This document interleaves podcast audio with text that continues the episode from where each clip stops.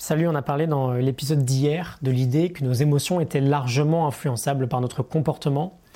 On va rester avec euh, David Reynolds et euh, Constructive Living. On va essayer d'inviter John Ratey et James Blumenthal dans la discussion. Deux personnages assez sympas, tu verras. Reynolds nous explique que littéralement, on peut créer un sentiment de déprime en quelques secondes avec notre, comportement. Euh, et d'ailleurs, je te conseille pas de le faire. Hein. Euh, peut-être que voilà, tu le fais déjà inconsciemment. Mais je te mets au défi, pendant 5 minutes, de rester assis, de refermer complètement les épaules, de répéter que euh, tu n'es pas heureux. Tu tu baisses la tête, tu dis que tu as un problème et tu te dis, surtout, c'est super important, que personne ne peut t'aider. Et donc que tu abandonnes. Euh, tu fais ça pendant 5 minutes, tu testes si tu veux, si tu penses être assez solide, hein, sinon évite. C'est littéralement le moyen le plus simple et le plus rapide pour te sentir déprimé. Alors évidemment, on n'a pas envie de ça. Il faut juste avoir conscience que euh, bah, parfois on s'inflige ce type de comportement. Et donc on, s'auto-déprime quand on se déprime nous-mêmes.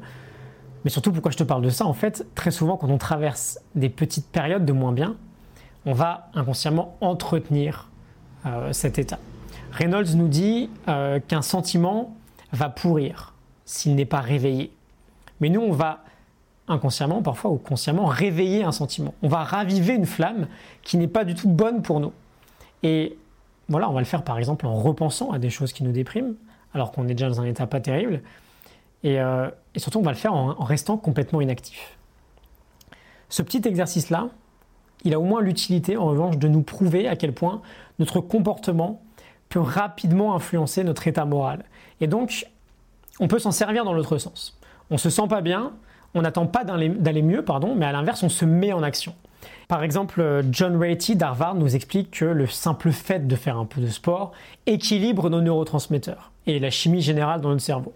C'est plutôt une bonne, idée pardon, de rééquilibrer nos hormones quand on va pas bien. Euh, et c'est super fascinant, les recherches qui sont euh, autour de ce domaine-là. Je te mettrai les liens en description. Il y en a qui ont été menés par James Blumenthal de la Duke University, qui ont montré que je vais essayer de te détailler ça assez précisément. Tu prends 156 personnes qui sont considérées comme étant en pleine phase de dépression, de grosse déprime. Tu les divises en trois groupes. La source est dans, la description. Hein. Euh, premier groupe, tu leur donnes un traitement basé sur l'exercice physique, trois fois par semaine, 45 minutes de sport, de la marche, du vélo, de la course. Deuxième groupe, tu les traites avec de la euh, sertraline, je crois. En gros, c'est du Zoloft, un antidépresseur. Et troisième groupe, tu leur donnes une combinaison des deux premiers groupes, trois fois 45 euh, minutes par semaine et euh, l'antidépresseur. Et pendant quatre mois, chaque patient se fait suivre par une équipe de chercheurs. Et à la fin de cette période de quatre mois, donc à la fin des traitements donnés pour chacun des trois groupes, on regarde le résultat des trois groupes, comment, comment ils se sentent, comment est leur état de dépression. Et on remarque en fait que les trois groupes ont quasiment les mêmes résultats.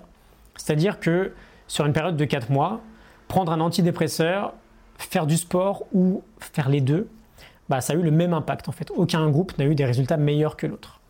Environ la moitié des participants, 83 sur 156, un peu plus de la moitié, ont été considérés comme guéris de la dépression.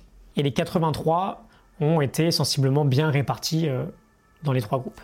Mais là où ça devient super intéressant, c'est que ces chercheurs ont décidé de poursuivre l'expérience sur du long terme. Ils ont pris ces 83 personnes guéries et ont continué de les suivre, euh, mais sans leur donner par contre d'indications particulières. Ils pouvaient soit continuer de faire du sport, soit prendre un médicament, ou faire les deux, c'est à eux de choisir.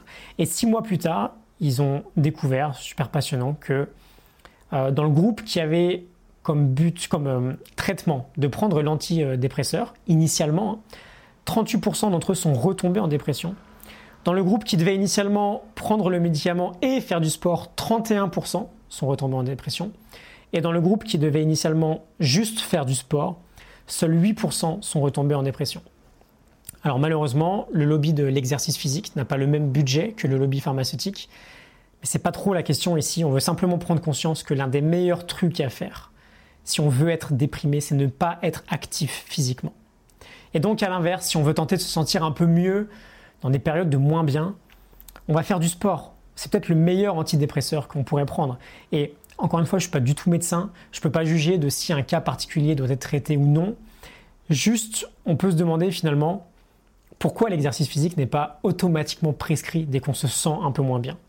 dans le sens que non seulement ça peut faire du bien, mais surtout, on l'a prouvé, ça peut parfois euh, se révéler bien plus efficace qu'un médicament. Voilà, je te laisse la morning note du livre euh, de David Reynolds, Constructive Living, en description. Partage, ça t'a parlé. Et je te retrouve demain pour un nouvel épisode. À demain, salut